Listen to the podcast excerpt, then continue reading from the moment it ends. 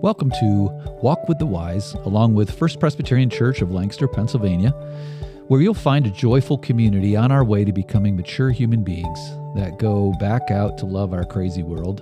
I'm Pastor Dan Snyder, and I'm here as always with Andy Kindig. Hi, Andy. Hi, Dan. We welcome you back to another episode of Walk with the Wise. Just a reminder if you are listening to us, we are glad that you found us. Please share our podcast. Let other people know about these wonderful stories and these wonderful people that we're meeting. And once again, Dan, we have another great conversation ahead. Yes, we do. And uh, I'll tell you what, Andy, this is our 10th episode. Yes, so is. it's sort of like a mile marker. Uh, um, for us, and we made it that far. And and I'm excited about our guest today because our guest is really worthy of of uh, of anniversary celebration. Yeah, right. So yes, I agree. How lucky we were to get our guest today. Today we are with the CEO of CAP, uh, Vanessa Philbert, who is a great leader in our community and, and not only in this wonderful uh, uh, partner that we have in our uh, in our church, but also uh, in our community. So, Vanessa, welcome and thank you so much for saying yes to being our guest. Oh my gosh, I'm so glad to be here. It's a beautiful day outside, and it it's is. a great day to be talking to you all. Well, thanks a lot. So, uh, well, tell us a little bit. How has the programming at CAP uh, needed to expand or change in these last few years? There have been so many changes in our world, in our city, and um, I mean, what kind of things have happened, and what what sort of has surprised you uh, along the way? Here? Yeah, I don't know if su- surprise is probably a, a great word. I, am trying to level set maybe with this idea of who we are as a community action agency. I mean, what that means, because I think it helps me to respond to your question about what has changed. Um, so, Community Action is a national network um, established in the 60s under the Johnson administration. And the spirit of community action is kind of aligned to this promise of prosperity to America. Um, and it was a promise that was made through the Economic Opportunity Act of 1965. Wow, and that, that legislation basically um, helped to establish community action organizations across the US.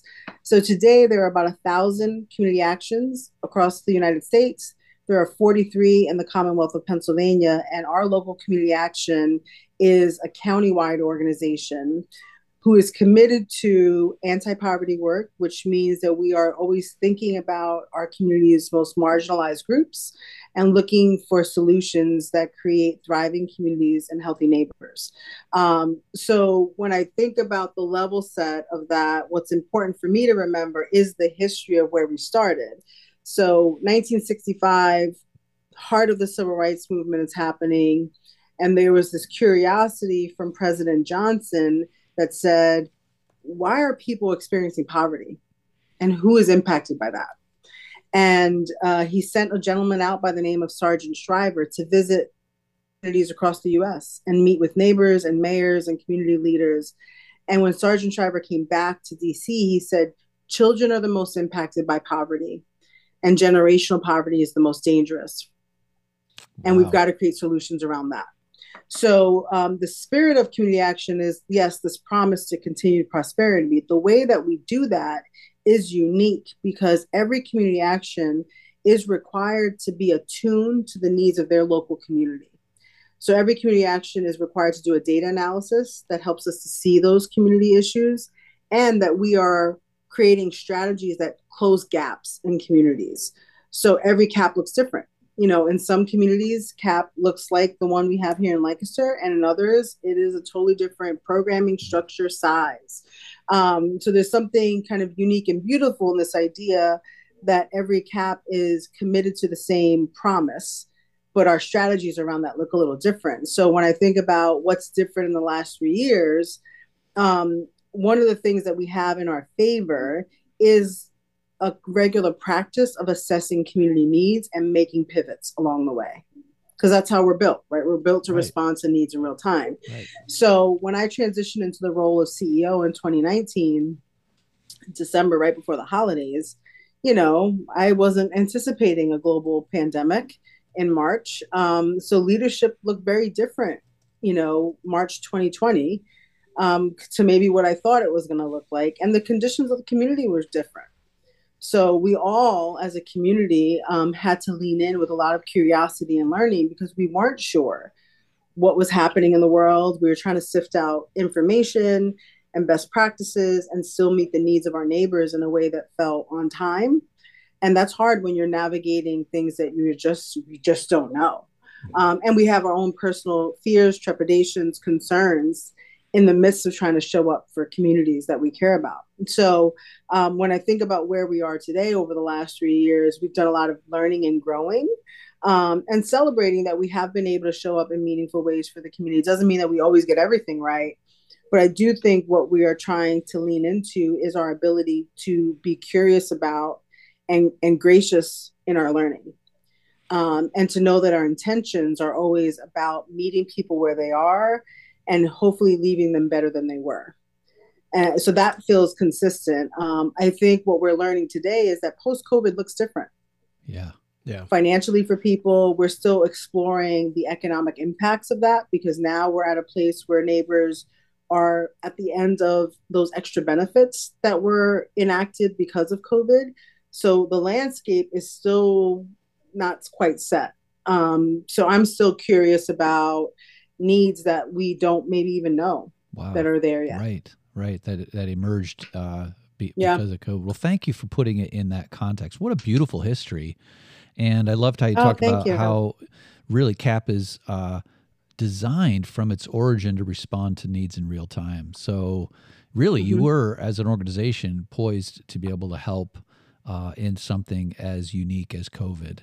And did you have to add uh, any new programs or uh, I know in the beginning there were schools that closed down that were looking for places to do mm-hmm. education. Mm-hmm. Did you have a part in that? And what did that do to your to your uh, to your programming? Yeah, I mean, I think part of our work is to say there's an element of what we do that is the service provider. Right. We are the direct line staff right. and some of the work that we do. Um, and we had to pivot how we did some of that work. So we had to think about mitigating exposure for our staff mm-hmm. and families. Um, we also had to think about ways to create access points for people that were safe, but still ensure that they receive the benefits that we provide and the supports that we provide. Um, and then we had to think collaboratively about where can we leverage ourselves in the community to help advance good. Um, so the way that we did that is that you know we were partners in lots of collaborative projects. So for example, you know we were a major partner in the emergency rental assistance program. So oh, wow. since we administer utility assistance support for families, we took on that side of the work while Tenfold took on the you know actual rental portion of the work. Um, so you know we were trying to find ways that we are like, oh, we can be a good partner here. Wow. Um, you know the county was we can find a space, and I think that's the approach that our team tries to take is how can we be additive it doesn't mean that we always have to be the lead. Sometimes we're a supporter in that work. Um, the other thing that we saw major impact around is around food distribution. So we are the countywide lead around food distribution and food pantry work. We support about 40 pantries across Lancaster County. Um, and we saw that need increase. And we are still seeing that need increase um, post COVID. Um, we're seeing it more now than then because there were additional food stamp or SNAP benefits available to families during COVID that have closed out. Wow, so now we're oh seeing more and more families access food pantry services so when I think about what we have to do differently is that we have to lean into partnership differently to meet those needs. So yeah, we're still going to do our pantry service work, but now we're thinking about what is data telling us? What other grants and opportunities can we leverage? You know, do people who attend the food bank do they know that they might be eligible for SNAP benefits? How do we make sure that they have access to that information? How do we make sure they're enrolled in that?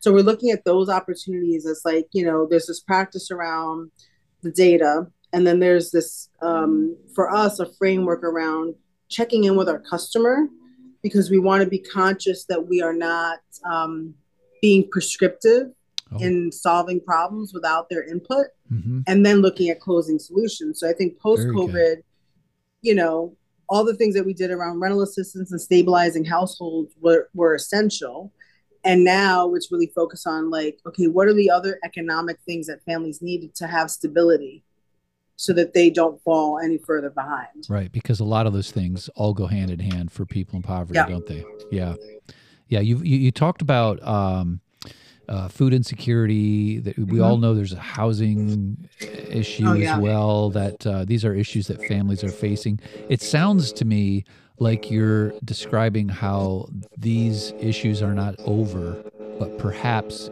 even growing.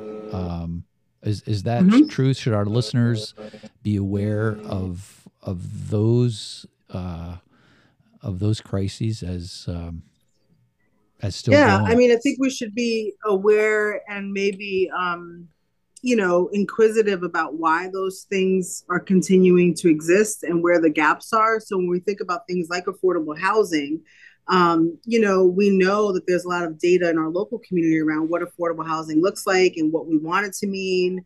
Um, we also know that um, there aren't enough units you know around that need. Um, and I'm and I think it's important for us to be paying attention to language. I was recently somewhere, and you know, someone was talking about affordable housing, and they were using the term um, income aligned housing, right? Oh wow! That the income that you have is aligned to the housing stock that's available, Yeah, and that nuance is helpful for people who maybe get stuck with affordable housing as those people that kind of NIMBY mentality. yes, But when it's income aligned, it's like, wait a minute, I want that for me too. right. I want right. income aligned housing, right? Yeah, Um, and our neighbors deserve that as well. So um, when we think about emerging things, housing for sure, but you know, not. I guess the way that I see the work is it's all interconnected. Mhm. Yeah.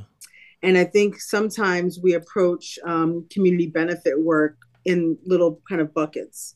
Um, but someone's affordability is directly connected to their employment, which sometimes is directly connected to the access to education and credentialing, which sometimes is connected to maybe transportation or childcare. So for me, what I think, you know, is most helpful is for us to consider what's causing it, but also what's connected to it Mm-hmm. yeah, because we can't assume that one quick solution is it. If it was, I mean, Jesus would have fixed it. I mean, there's been poor Right. people for forever, right? right, right. Um, and be, it's because it's complicated and it's an issue of justice. Yeah, And I think that's the part that we have to remind ourselves of is that some of the constructs that reinforce injustice are intentional, yeah. and we've got to be willing to grapple with that and, and kind of untangle it. Right. That's that's so wise. I mean, I think oftentimes people can uh, forget how their own success in their own life is not tied to one thing, and they don't Mhm. realize how many how many many advantages and benefits they had available to them that they weren't even thinking about that helped Yeah. them to get to the place. So then they therefore also assume, well, if we just did this one thing. So I love that that there's Yeah. an interconnectedness, and you know what I know about CAP, um, and and I, every time I uh, hear about it, I I get I get introduced to like another thing that you are doing in that interconnectedness. There's so many things that you do, and I'm so glad that we get to be connected with you there. But um, uh, I, I loved how you talked about how this community benefit work is not just in single buckets, but in organizations partnered or working together. As you as you were thinking about coming, and, and did you say how many years have you been CEO at CAP? Um, year four for me. So Four. 2019. Um, Okay. prior to that, I was the chief operating officer Right for okay. a year. So you've been around it uh, a, a little for a while here. How did what attracted you about the organization? I've I've seen you in action. I got to watch you d- do some uh, conversation facilitation at the Martin Luther King banquet, and I I was Oh. impressed by the by your ability to listen and draw out in that conversation. It shows me how your mind, you know, really really works in an adaptive way. Um, and I could see how that was a strength that uh, works in an organization like CAP. But what was it about CAP that really attracted you to that organization? And did you recognize kind of how this was the right time for you to be there?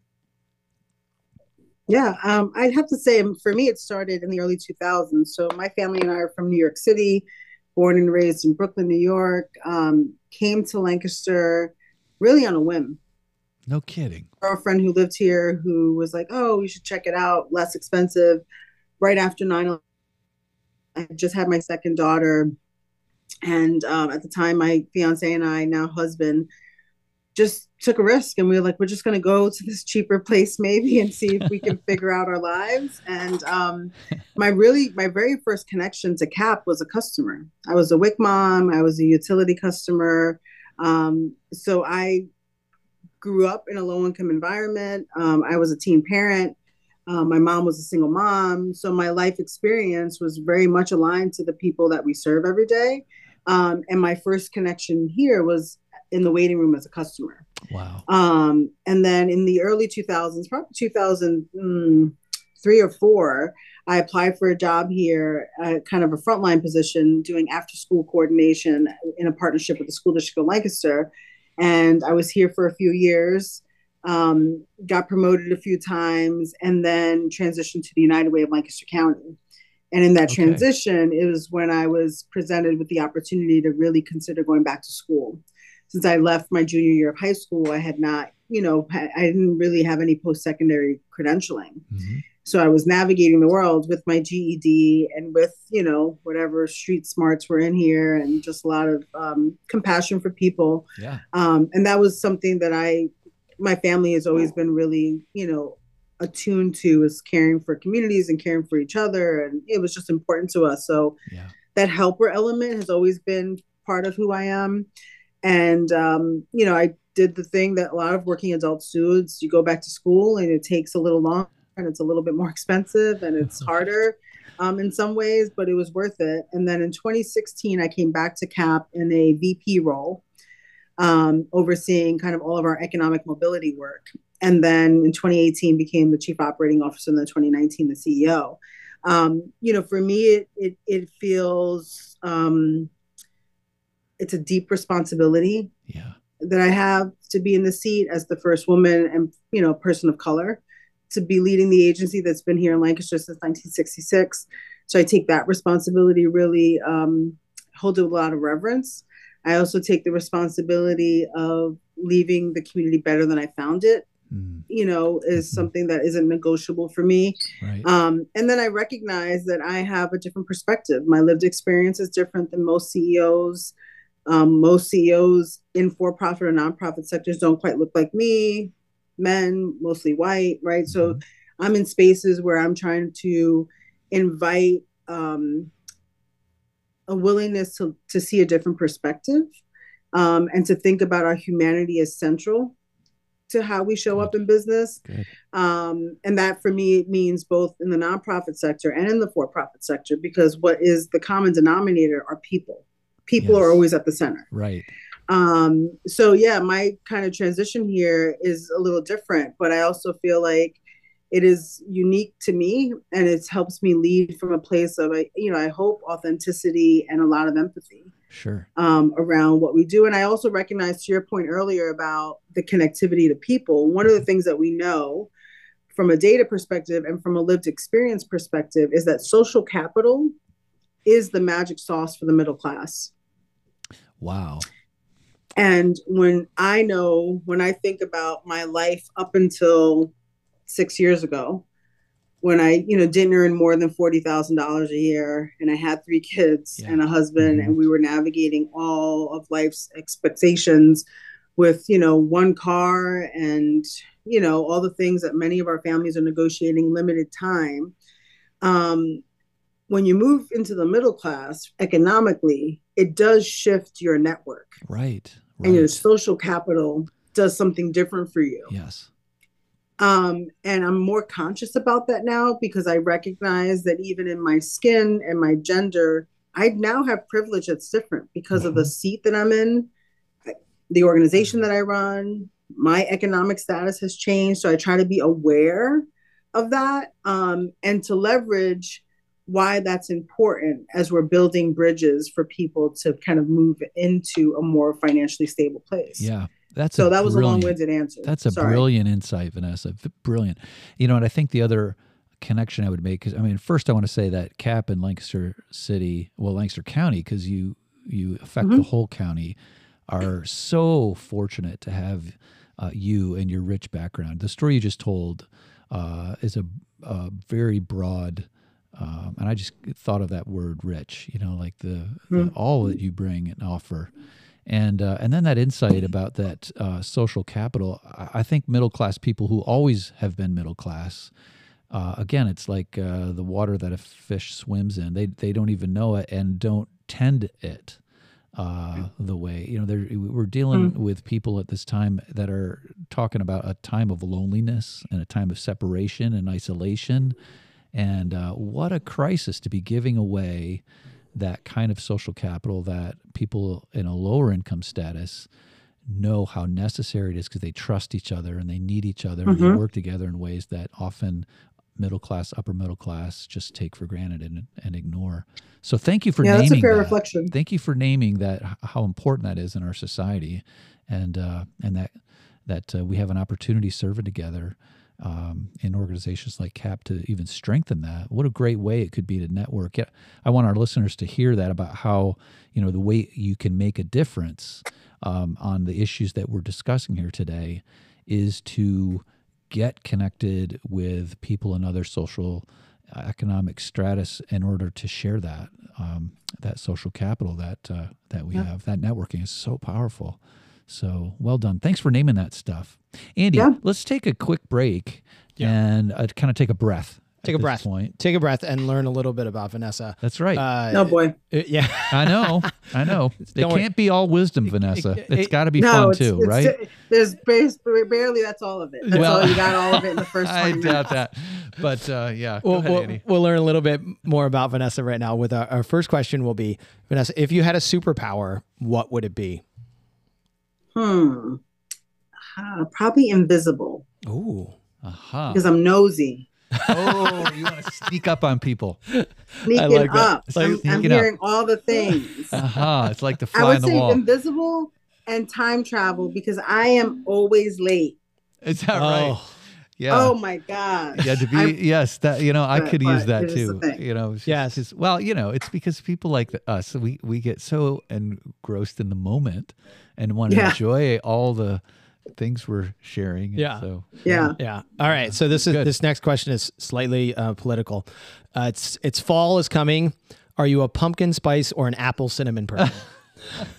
oh my gosh, I feel like I'm ambidextrous because I love a pumpkin spice latte, uh-huh. but I love hot apple cider. Okay, that's good. That's Ooh. good. She, she's on the fence there. That's good. That's yeah. Good um, lastly, because uh, it, well, two more. One one more is because I heard you're from. You said you're from Brooklyn.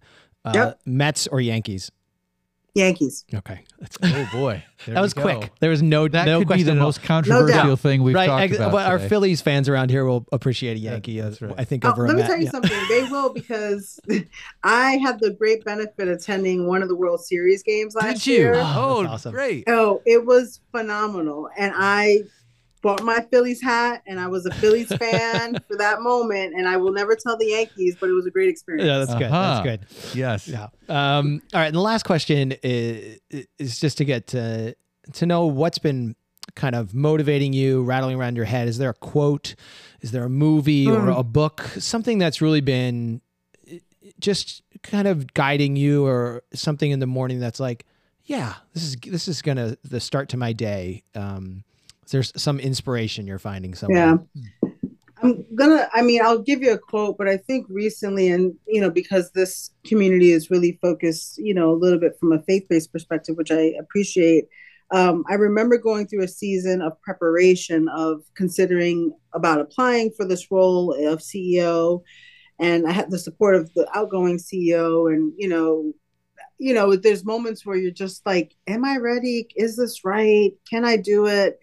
Um, and I remember working with my coach, an executive coach, and we did all the good prep stuff. But there was something that she had said to me that I have been circling with recently.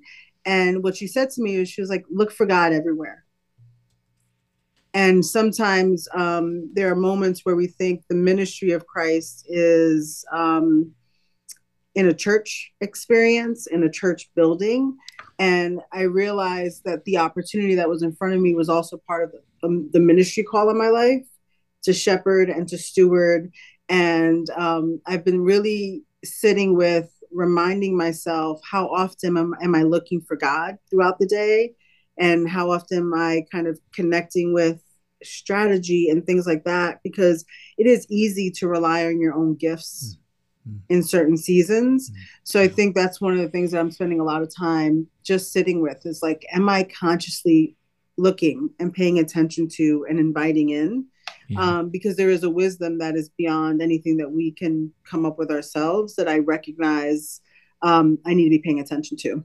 Wow. Yeah. You know, that's, we wrestle with that. I wrestle with that as a pastor every day. I would, I would, I, am hoping everybody in the world is hearing this because this is a pastor's uh, dream, you know, that people would not only think that God shows up Sunday, but Monday mm-hmm. through Saturday in all of the ordinary stuff that we do and all of the work that we do that, that God is right there in the thick of it.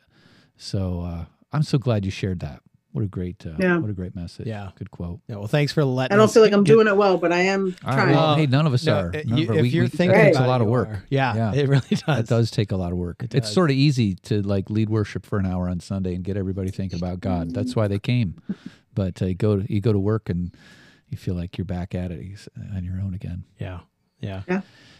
Well, hey, uh, Vanessa, tell us a little bit about um, the these beautiful, wonderful CAP families that uh, um, you work with in our city and in our county. Um, what are some of the unique gifts that people ought to know about these families um, that uh, that you serve, and what are they? Uh, what gifts do they bring? Yeah, I mean, I think what people first to start with is that you know they are your neighbors, they are your employees, they are your colleagues, they are the people who sit next to you at church or in the synagogue they're in the marketplace they're you know they're just people who you know are navigating um, their version of what life is. Um, i think what i have found to be sometimes i'm interested by people's reactions to who we serve and maybe this idea that there are some perceived ideas about you know people who aren't working hard enough people who aren't um, you know, as uh, go-getter mentality. You know, there's this mm, idea that right. people who are oh, lower yeah. income are lazy, oh, or, my. and you know, when I think about my own lived experience, lazy is not no, usually what you experience no. with people who are lower income. They are hustling no. um, to make every dollar work and stretch, and we all make choices, and there are consequences. Yep. Sure, we do that in every class group. So right. I don't. I think what's interesting sometimes is that there's usually a little bit more of a emphasis on choices and consequences in folks who have lower income. Mm-hmm. Um, so I would say that you know be, be, recognize that they are people who are working hard and yeah. and trying to maximize their economic portfolio in the season that they're in. Um, the other thing I try to, you know, remind people of is that the middle class and the upper class, you know, when we think about from an economics perspective, they have mastered leaving nothing on the table. Wow. Every tax benefit, every way to create passive income, you know, LLC this, like they they and they pass that knowledge down. Right. Um, and that is considered to be strategic. Mm-hmm. And sometimes I think there are some perceived ideas about individuals who are navigating a lower income portfolio who are also passing down the information that they have. And they don't see that as strategic. They see that as like, oh, they're look telling them to go get help from here and housing support from there. But that's their knowledge base. Yeah. yeah. And they are imparting what they have to offer. Yes. Yes. Um, so I just I think sometimes there's these perceptions about what we see as strategy and what I know to be true is that people who are living with less are more strategic and more creative yes. and more innovative because they have to be. Right, right. They have to be. Yeah, yeah. I uh, I have a little saying. You know, we've all heard people say if you want to have, you know, if you want to ask, if you want to get something done, you know, ask a busy person. And I've sort of turned that into, uh, if you want to get something done, ask a single mom you know, like because they're some of the busiest people in the world, and they oh really oh gosh, do. Yeah. I mean, it's amazing how many single parents I know who are squeezing every drop out of their hours in the day. And oh my like gosh, you said, absolutely. They, they really know how to make good use of time and be strategic. So uh, yeah, I, I completely agree with you. There's such a knowledge base there that mm-hmm. uh, and so much wisdom. Yeah, and I think we've got to recalibrate the way we put maybe some bias or judgment around that skill, hmm right? Because it is a skill to It have to manage skill. multiple things, to multitask, to be able to figure out how to prioritize in a way that is beneficial to your life, your family, your customer. Um, I also would consider that, you know, um, I, I think there's something really important for us to understand that when I think about my own personal journey, I don't have more hours in the day from when I was, you know, 17 and a mom till, you know, 46 now. What I don't have more hours. The hours are the same. Mhm. But when you are economically more stable and maybe just better off, what you have are more choices. Oh wow. And how I can spend my time. So when you're a frontline worker who, you know, is essential, Mhm. air quotes, essential, Yes, right? Yes. Um, it, you don't have the flexibility that you have as you move into management positions. right. And you can take that extra hour to take your kid to that doctor's appointment. So time and choice look different in different seasons and in different kind of economic groups. So I'm very conscious that like sometimes, you know, we want lower income people to do more with the same 24 hours because we think we do more, Yes. but we don't acknowledge that we delegate things out. We are not managing survival and crisis in the same way because we build capacity Yeah. so i just I, it is something that we should consider is that you know the 24 hours are the same for all of us but when you have let's say a single mom 80% of people living in low income situations in lancaster county are single mothers and you have limited or unreliable transportation and you're working two jobs and you're trying to do what you need to do to support your family it's not because she's not working hard Exactly. it's because she has nowhere to delegate and no capacity to create choices around what she will use her time for today and what she will delegate for another day. Yeah. Because in those situations, everything has to get done, Mhm. and you are the person who does all the things. yeah. So I just think there's something about that when we think about the gifts that that folks bring. There is a grit, and there is a hustle, and there is an innovation, but there is also limits. And um, sometimes what we see are their limits, and not recognizing um, that we're not working with the same playbook. Yeah. Oh, yeah. Very good. Very good explanation of that.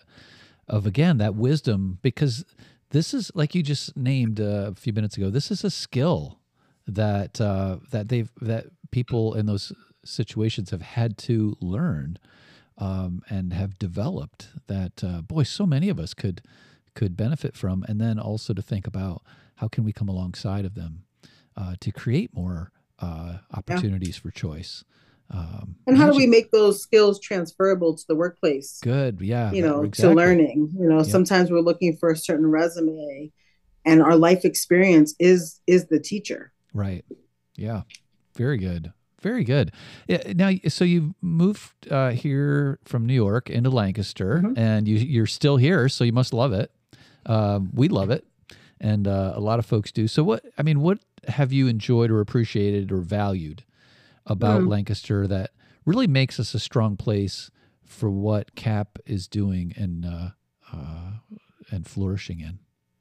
Yeah, I think what I have deep appreciation for is there's a collaborative spirit here that I see working in lots of different ways, um, whether that's with neighbors in community churches and just like that sticky feeling of like being part of a community i think is really vibrant here in lancaster. And it is essential. I mean it was for us when we transitioned here from new york we were moving here. We knew one person who then moved back to new york so then we knew nobody. Um, and getting connected to our church community to neighbors it was how we built our social capital. It's like wow like places feel like home when you have community so i think there's something collaborative in that community feeling um, and I also see that same collaboration in the work. Um, you know, I have a deep appreciation for my peers, colleagues, for my team, because we all show up wanting Lancaster to be its best place. Mm, Um, and we do that kind of, that's the most important thing. right. How we get to that looks different. And Yeah. we're willing to say, hey, I can take a lead here, or like, this is not my thing, but I can support you here, or maybe I can make a connection for you there. And I see that happen in many micro ways and in big macro ways. And I think that's one of the beauties about Lancaster. Yeah, I love how you named that. That and that really is true of the people here that we we want we want to see it flourish and mm-hmm. we want to see it flourish together we want people to be able to come here and experience that collaboration but also just the the joy and the uh, the generosity and uh, everything that uh, that we that we love about it. So many people are, have mm-hmm. been saying that uh, almost every time we ask that question on this podcast, we get that a similar uh, answer about how there's just that spirit of collaboration. And yet, just the other day, I was having a conversation with somebody, and we were talking about some of those organizations that try to do it on their own, and it's almost as if we sadly look down on them, like why are you doing that? Right. You know, like there's so Don't do many, it. yeah, there's so many people that would would love to have you be part of it, and uh, we're sad about that when it when it comes out that way. Well, Vanessa, you know, um, I have observed uh, CAP um, and have appreciated all the different ways that you have uh, sort of almost to your own to CAP's own institutional organizational sacrifice has just continued to give itself to the community. Um, you know, putting your own frontline workers at risk during COVID so that families could be served, uh, giving up space, uh, trying to use every square inch of space of all of your facilities in order to add more programs to serve families. I've just been amazed and impressed at the way the organization under your leadership has done that. And uh, we are always happy as a church to say, okay, so what else can we help with? What else can we do? And I know there are listeners and other people that are even maybe just being introduced to CAP today that I just want them all to know that this is a premier organization under a premier leader in our in our city, and we're so grateful um, not only that you joined us today, but for what you bring to our to our city. Keep up the good work. Would you come back again mm. if we asked you? Yeah. Oh, absolutely. yeah. It's a pleasure. Yeah. See, I know. I asked that now because I know nobody really can say no. But wow, I'm gonna I'm gonna take you up on that, Vanessa. That is so. It's been so great having you here, and and I'm sure next time we have you back, there'll probably be even more stories to tell about what's happening. Yeah. Down at. Uh, and I appreciate your time so much. Thank you for creating a space for learning and listening. Oh, you bet. It's uh, we love it. We love doing this. Yeah. So thank you again for joining us on Walk with the Wise. To learn more about FPC and what we're doing here, check out the details of this podcast. To learn more about CAP, check out the details of this podcast. You can be linked to their website, learn more about them and what Vanessa and her team are doing down there. So thanks for the first 10 episodes, and we'll see you next time.